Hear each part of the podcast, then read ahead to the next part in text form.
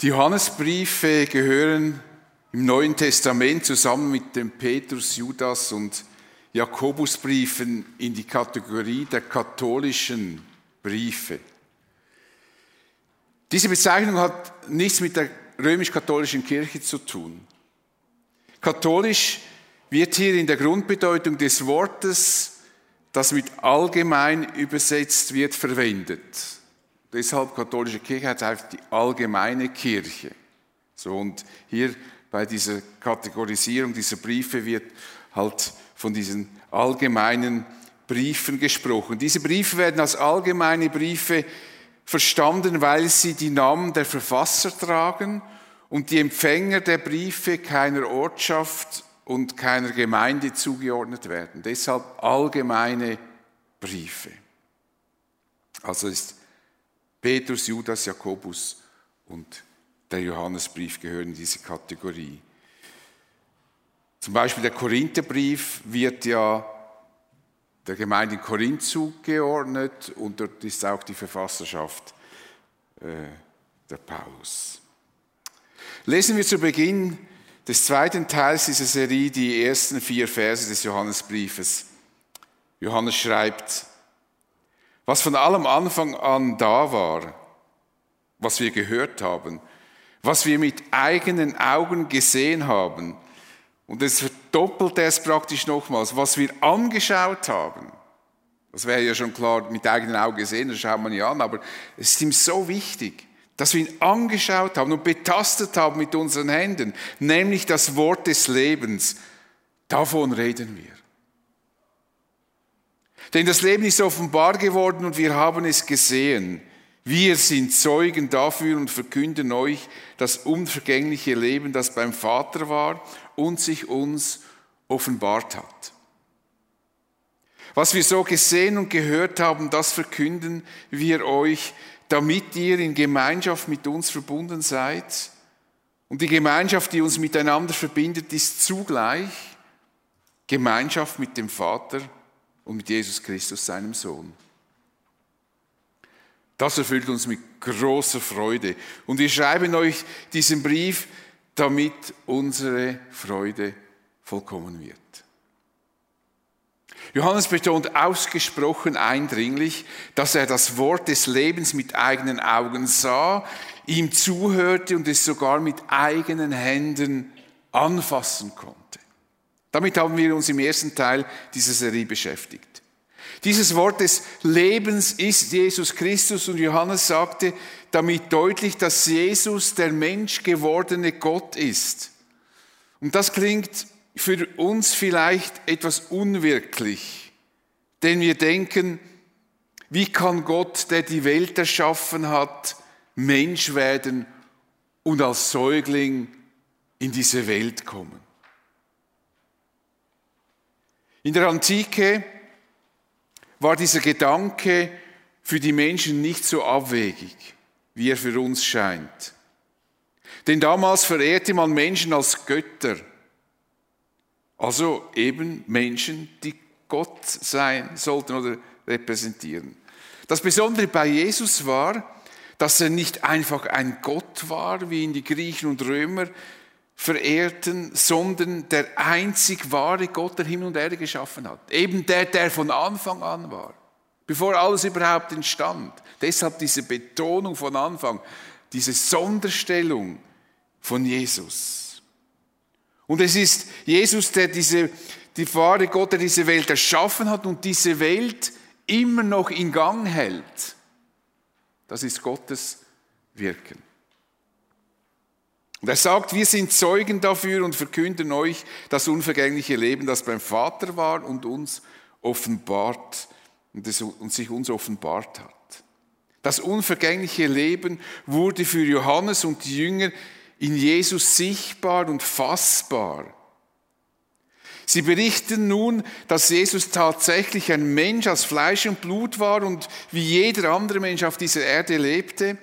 Sie konnten darüber berichten, wie er hingerichtet wurde und nach drei Tagen auferstanden war. Sie berichteten, wie sie Jesus nach der Auferstehung begegneten und dass er keine Geistgestalt war, sondern ein Mensch aus Fleisch, Blut und Knochen.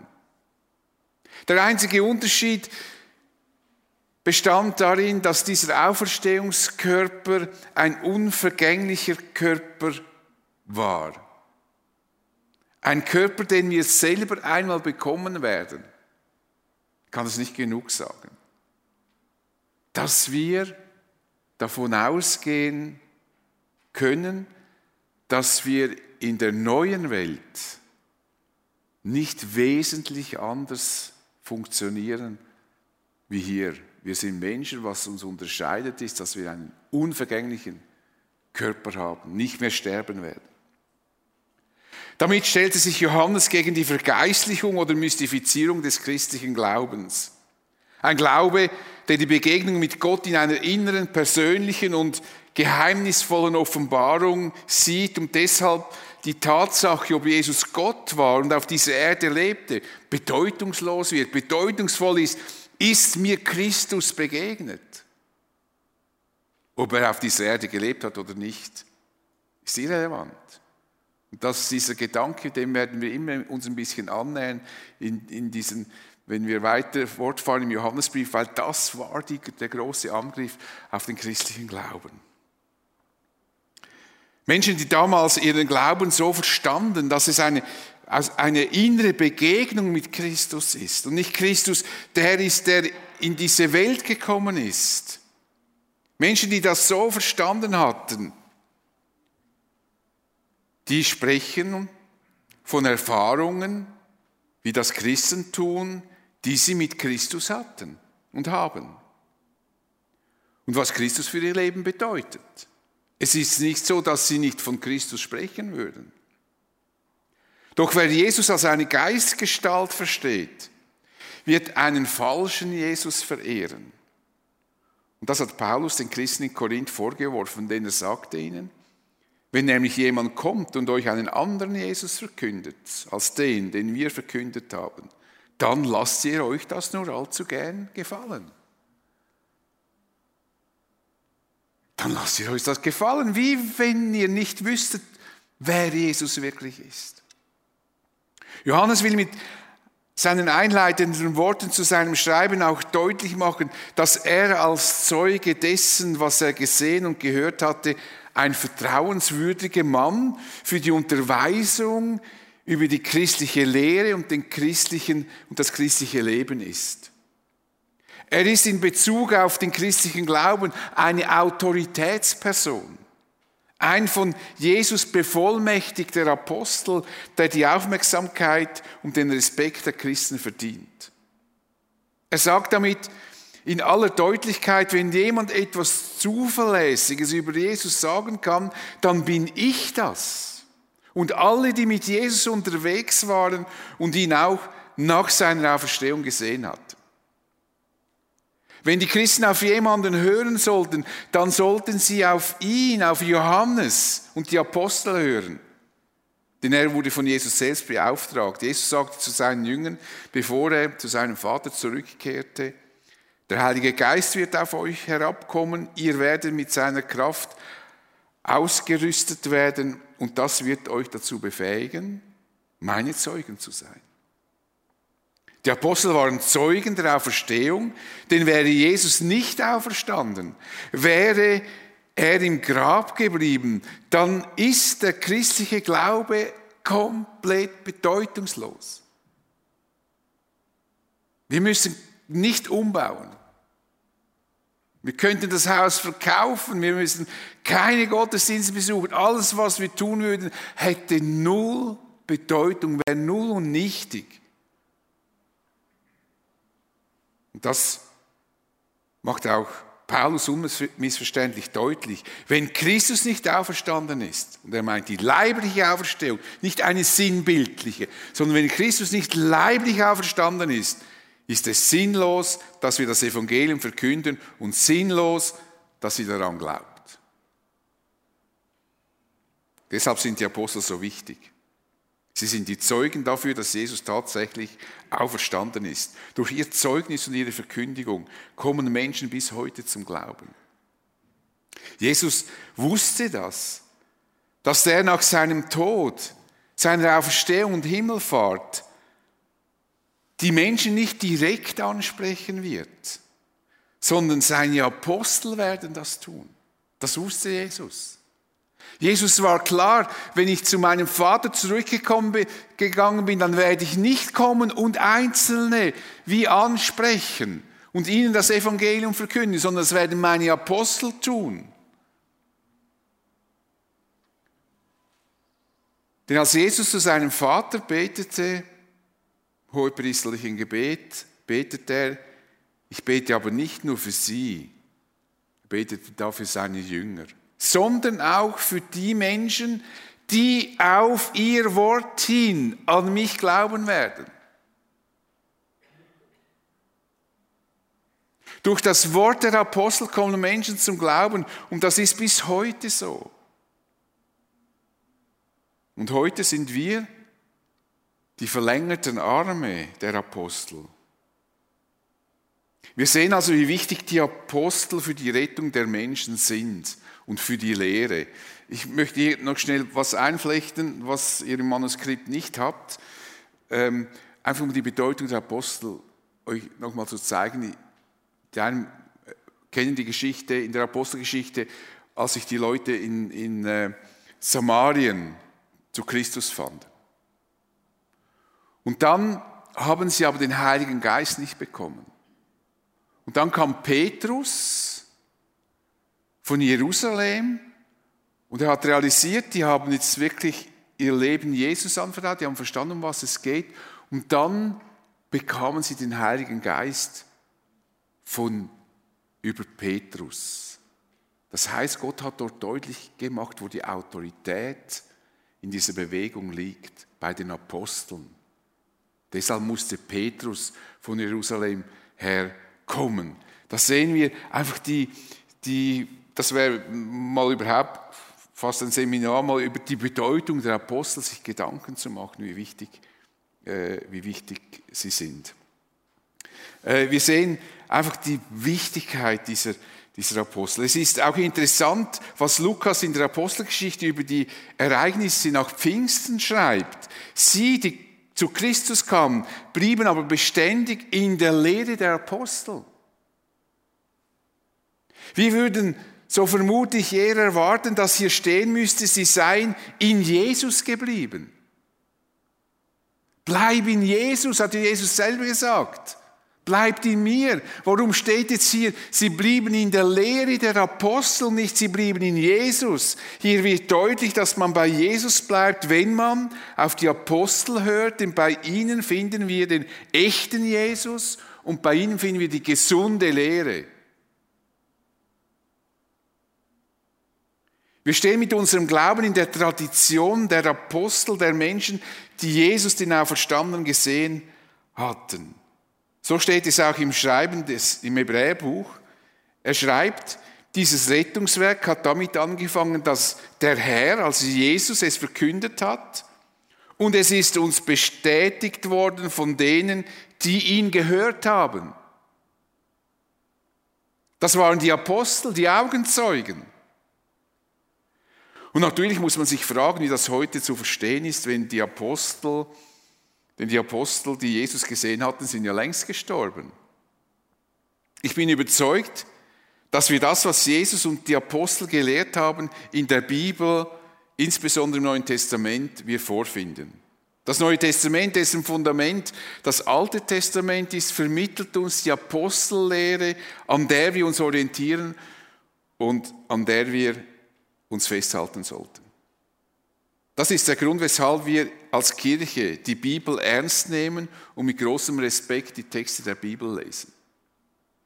Und das ist, wäre, wenn mich jemand fragt, warum, warum meinst du, dass die Bibel zuverlässig ist, wäre für mich nicht der letzte Satz in, ähm, in der Offenbarung, ich weiß ich sage jetzt gar nicht, ob es der letzte ist, wir sollen nichts hinzutun und nichts hinwegtun sondern meine Begründung wäre die, dass wir hier in der Schrift das Zeugnis der Apostel vorfinden, die gesunde Lehre. Deshalb finde ich, ist die Bibel so wichtig und so zuverlässig. Jesus sagt durch dieses, diesen, äh, Johannes sagt durch diesen einleitenden Gedanken, die Christen sollten nicht auf Menschen hören, die anders über Jesus sprechen als die Apostel. Wenn jemand etwas Zuverlässiges über Jesus und das ewige Leben sagen kann, dann sind es die Augenzeugen, die Apostel. Sie machen uns Jesus bekannt, bis heute durch die Schrift. Was Johannes verkündigt, wird die Menschen, die auf ihn hören und ihm vertrauen, in eine besondere Gemeinschaft hineinführen. Denn Johannes schreibt, was wir so gesehen und gehört haben, das verkünden wir euch, damit ihr in Gemeinschaft mit uns verbunden seid. Mit anderen Worten, wenn wir uns Jesus anschließen, werden wir mit Johannes und all denen, die Jesus nachfolgen, in einer besonderen Beziehung stehen. Es entsteht eine einzigartige Verbundenheit, die nicht mehr aufgelöst werden kann. Und diese Verbundenheit entsteht nicht einfach, weil wir dem, was Johannes schreibt, vertrauen, wie wenn wir in einer gemeinsamen Wissensblase dann leben würden. Wir teilen einfach dasselbe Wissen. Wir sind eine Wissensgemeinschaft. So fast ein Geheimbund. Nein, die Verbundenheit und die Gemeinschaft gehen weit über das hinaus. Denn wer an Jesus glaubt und ihm nachfolgt, der wird verändert. Paulus spricht sogar von einer Neuschöpfung des Menschen. Wie radikal ist denn das? Wenn jemand zu Christus gehört, schreibt er, ist er eine neue Schöpfung, das Alte ist vergangen, etwas Neues hat begonnen. Und durch diese Erneuerung werden wir Teil dieser Gemeinschaft, wie Paulus den Christen in Rom schreibt, wir, wir alle sind, wie viele und wie unterschiedlich wir auch sein mögen, durch unsere Verbindung mit Christus ein Leib. Und wie die Glieder unseres Körpers sind wir einer auf den anderen angewiesen. Wir sind in eine Gemeinschaft hinein, in, eingebunden die aufeinander angewiesen ist. Das meint Paulus, wenn er, äh, Johannes, wenn er davon spricht, dass wir mit ihm und den Aposteln verbunden sind. Egal, wer wir sind und zu welcher Nation wir gehören. Paulus meint nicht Juden, Sklaven oder Freie, sind mit demselben Geist getauft worden und haben von denselben Quellen den Geist Gottes zu trinken bekommen und dadurch sind wir alle zu einem Leib geworden. Alle, die Jesus lieben und ihm nachfolgen, kennen diese besondere Verbundenheit. Wir können komplett verschieden sein, auch wenn wir manchmal an der Verschiedenheit leiden, aber wir sind verschieden in unseren Interessen, in unseren Charakteren, in unseren Verhaltensweisen, aber wir merken, wir gehören zusammen durch Christus, weil dieser Geist in uns lebt, sind wir verbunden. Und selbst wenn wir Menschen treffen, die wir erst kennenlernen und sie tragen dieses ewige Leben in sich, merken wir diese besondere Verbundenheit. Wir merken das.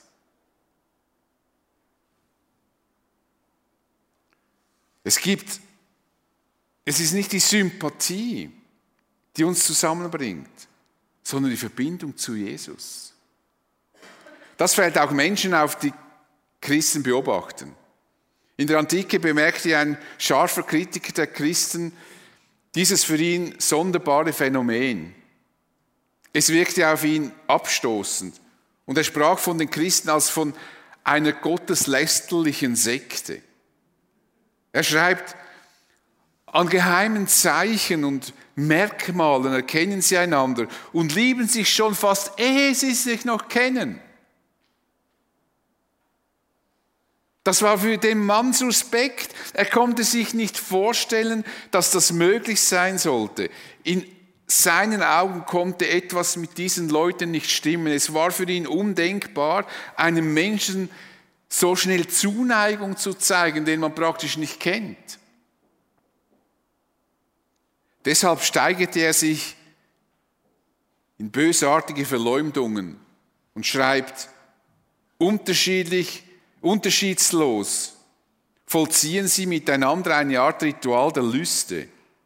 Sie nennen einander Brüder und Schwestern, sodass die bei ihnen übliche Unzucht durch den Gebrauch eines so heiligen Wortes, Brüder und Schwestern, sogar zum Inzest wird. Das war kein Inzest. Diese Christen vollzogen keine lüsternen Praktiken. Das muss der Fantasie dieses Schreibers entsprungen sein. Der Glaube an Jesus Christus verband diese Menschen, dass sie wie Geschwister das taten, was man tut, um Zuneigung und Liebe Ausdruck zu geben. Und das war für ihn suspekt, anstößig. Nun, diese innere und besondere Verbundenheit der Christen hat noch eine tiefere Dimension, wie Johannes schreibt, dass ihr mit uns Gemeinschaft habt und unsere Gemeinschaft ist mit dem Vater und mit seinem Sohn Jesus Christus. Das ist das absolut Außerordentliche im christlichen Glauben, dass wir in einer einzigartigen Verbindung mit Gott stehen oder besser gesagt, dass Gott in uns lebt. Gott kommt in unser Leben hinein, existenziell. Die ganze Bibel sagt nichts anderes. Im Neuen Testament wird ganz klar, dass, je, dass Gott in uns lebt. Deshalb schreibt Paulus, weil ihr nun also seine Söhne und Töchter seid, hat Gott den Geist seines Sohnes wohin gesandt? In eure Herzen gesandt. Den Geist, der in uns betet und aber Vater ruft. Gott lebt mit dem Heiligen Geist in uns, was nichts anderes bedeutet, als dass Gott in mir lebt. Wenn wir uns treffen, dann kommt Jesus und Gott nicht erst dann in unsere Mitte, wenn wir darum bitten, dass er kommt, sondern er ist bereits präsent, weil wir alle die Jesus kennen, den Geist Gottes in uns tragen und Gott dann natürlich in der Mitte, in unserer Mitte ist. Jesus sagte seinen Jüngern vorausblickend auf die Zeit nach seiner Auferstehung und Himmelfahrt, an jenem Tag werdet ihr erkennen, dass ich in meinem Vater bin und dass ihr in mir seid und ich in euch bin. Also wie, wie krasser kann man Gemeinschaft ausdrücken? Das ist die Gemeinschaft, von der Johannes spricht. Gott lebt in uns und dadurch sind wir Gottes Kinder und deshalb sind wir mit allen Menschen verbunden, die Kinder Gottes sind. Das ist ja das Großartige. Und das ist eine wunderbare Sache und jetzt muss eigentlich nur noch die Frage beantwortet werden, wie das geht dass sie zu dieser außerordentlichen Gemeinschaft gehören können. Der Apostel Petrus beschrieb das folgendermaßen. Ihr seid ja von neuem geboren und dieses neue Leben hat seinen Ursprung nicht in einem vergänglichen Samen, sondern in einem unvergänglichen, in dem lebendigen Wort Gottes, das für immer Bestand hat. Es ist eben auch nicht eine innere Erfahrung, die wir machen müssen, sondern es ist die Verkündigung des Evangeliums, das in uns diese Veränderung bewirken kann. Überlege doch, wie du zum Glauben an Jesus gekommen bist. Du wirst bestimmt eine Begebenheit finden, in der du mit dem Evangelium in Kontakt gekommen bist. Entweder hat dir das jemand erzählt, ein Freund oder eine Freundin oder ein Arbeitskollege, oder du hast ein Buch bekommen und gelesen von Jesus oder vielleicht sogar die Bibel, wie auch immer. Aber wenn du überlegst, wie bin ich zum Glauben an Jesus gekommen, dann war irgendjemand oder irgendetwas da, das dir das Evangelium weitergegeben hat. Jesus ist dir in irgendeiner Weise begegnet, indem du von ihm gehört hast. Du kamst mit der Botschaft des Evangeliums in Kontakt. Und damit man hier jetzt, was, Paul, was Petrus sagt, lebendigen Wort Gottes, könnte man ja auch erwägen, dass das lebendige Wort Gottes, dass das ein Synonym für Jesus ist. Könnte man. Aber Petrus macht es nachher noch ganz deutlich. Er sagt, zwei Verse weiter, dieses Wort, also dieses lebendige Wort, ist nichts anderes als das Evangelium, das euch verkündigt wurde. Es ist das Evangelium, die Botschaft von Jesus Christus, ist das lebendige Wort, denn Jesus selbst ist das lebendige Wort. Du musst also nicht darauf warten, dass Jesus dir persönlich begegnet und dir eine Vision, dich in eine Vision einlädt, ihm zu folgen. Viele Menschen warten zu lang und denken, ja, wenn das stimmt mit Jesus, dann muss er mir irgendwie in einer besonderen, besonders begegnen, damit, dann werde ich mich vielleicht entschließen und Jesus nachfolgen wollen. Aber so, solange, ich, solange das nicht passiert, bin ich mir unsicher. Ich möchte, ich möchte mir sicher sein. Aber ich kann dir garantieren, in der Regel kannst du lange warten, denn so funktioniert das nicht. Du kannst einfach schlicht und ergreifend den vielen Einladungen folgen, die wir in der Bibel finden und die sich zu 100 Prozent an dich richten. Hier nur nun eine der vielen Einladungen von Jesus an dich. Er sagt dir, ich bin das Brot des Lebens, wer zu mir kommt, wird nie mehr hungrig sein. Und wer an mich glaubt, wird nie mehr Durst haben. Das gilt für dich direkt. Das ist das lebendige Wort Gottes. Und wenn du darauf wartest, eine Spezialeinladung noch zu bekommen, dann hast du eine falsche Erwartung. Es ist das lebendige Wort.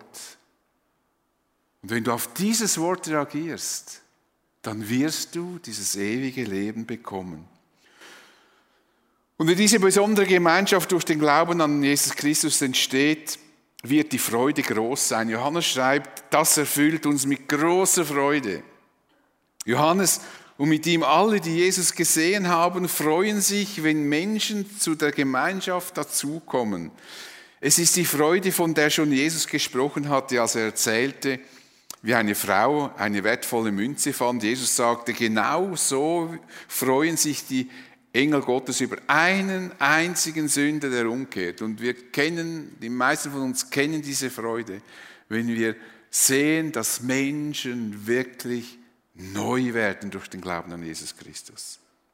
Und diese Freude wird auch bei denen sein, die zu Jesus gefunden haben, weil sie wissen, dass das Evangelium wahr ist und sie auf das sich, auf das sich verlassen können, was die Apostel berichten. Deshalb schreibt Johannes, wir schreiben euch diesen Brief, damit unsere Freude vollkommen wird.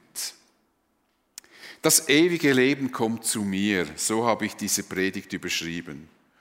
Und wir haben jetzt gesehen, wie das ewige Leben zu uns, zu mir kommt. Es kommt durch die Verkündigung zu mir. Diese Verkündigung hat ihren Ursprung bei Jesus und seinen Jüngern, die Augenzeugen waren und Jesus als Mensch auf dieser Erde gesehen hatten und ganz besonders wichtig, ihn auch nach der Auferstehung sahen. Und wie wichtig die Verkündigung ist, damit Menschen das ewige Leben bekommen können, betont Paulus, wenn er schreibt, Sie können sich aber nur zu Jesus bekennen, wenn sie vorher zum Glauben gekommen sind. Und sie können nur zum Glauben kommen, wenn sie die Botschaft gehört haben. Die Botschaft aber können sie nur hören, wenn sie ihnen verkündigt worden ist. Es sind nicht Erscheinungen und innere Erfahrungen, die einen Menschen mit dem ewigen Leben in Verbindung bringen. Es ist die Verkündigung des Evangeliums und deshalb ist es wichtig, dass wir den Menschen das Evangelium erklären. Und deshalb ist die Aufgabe von uns als Kirche, auch wichtig, immer wieder zu überlegen, wie können wir das Evangelium weitergeben, auch als Kirche. Paulus hält fest, der Glaube kommt also aus dem Hören der Botschaft. Aus dem Gehörten, Luther übersetzt, aus der Predigt, aber es ist umfassender. Im Grundtext steht eigentlich Hören, aus dem Gehörten. aus dem Hören der Botschaft. Die Botschaft aber gründet in dem Auftrag, den Christus gegeben hat. Diese Botschaft hat ihren feste Grundlage bei denen, die Jesus auf dieser Erde gesehen hatte. Johannes bezeugt, von allem Anfang an war es da. Wir haben es gehört und mit eigenen Augen gesehen, wir haben es angeschaut und mit unseren Händen berührt. Das Wort des Lebens. Was wir so gesehen und gehört haben, das verkündigen wir euch. Vater, ich möchte dir danken für dieses lebendige Wort Gottes, das du uns gegeben hast, durch das wir zum Glauben gekommen sind, ewiges Leben bekommen haben. Ich danke dir, dass wir nicht mystisch begabt sein müssen oder besonders intuitiv, sondern dass jeder Mensch, egal wie er gestrickt ist, aufgrund dieses lebendigen Wortes, der Verkündigung des Evangeliums, zu dir kommen kann und ewiges Leben bekommt. Ich danke dir, dass du das so unkompliziert und einfach gemacht hast. Und wir wünschten uns, dass noch viele Menschen, die das Evangelium hören, das als persönliche Einladung verstehen, die du an sie richtest und dass sie diese Einladung annehmen. Amen.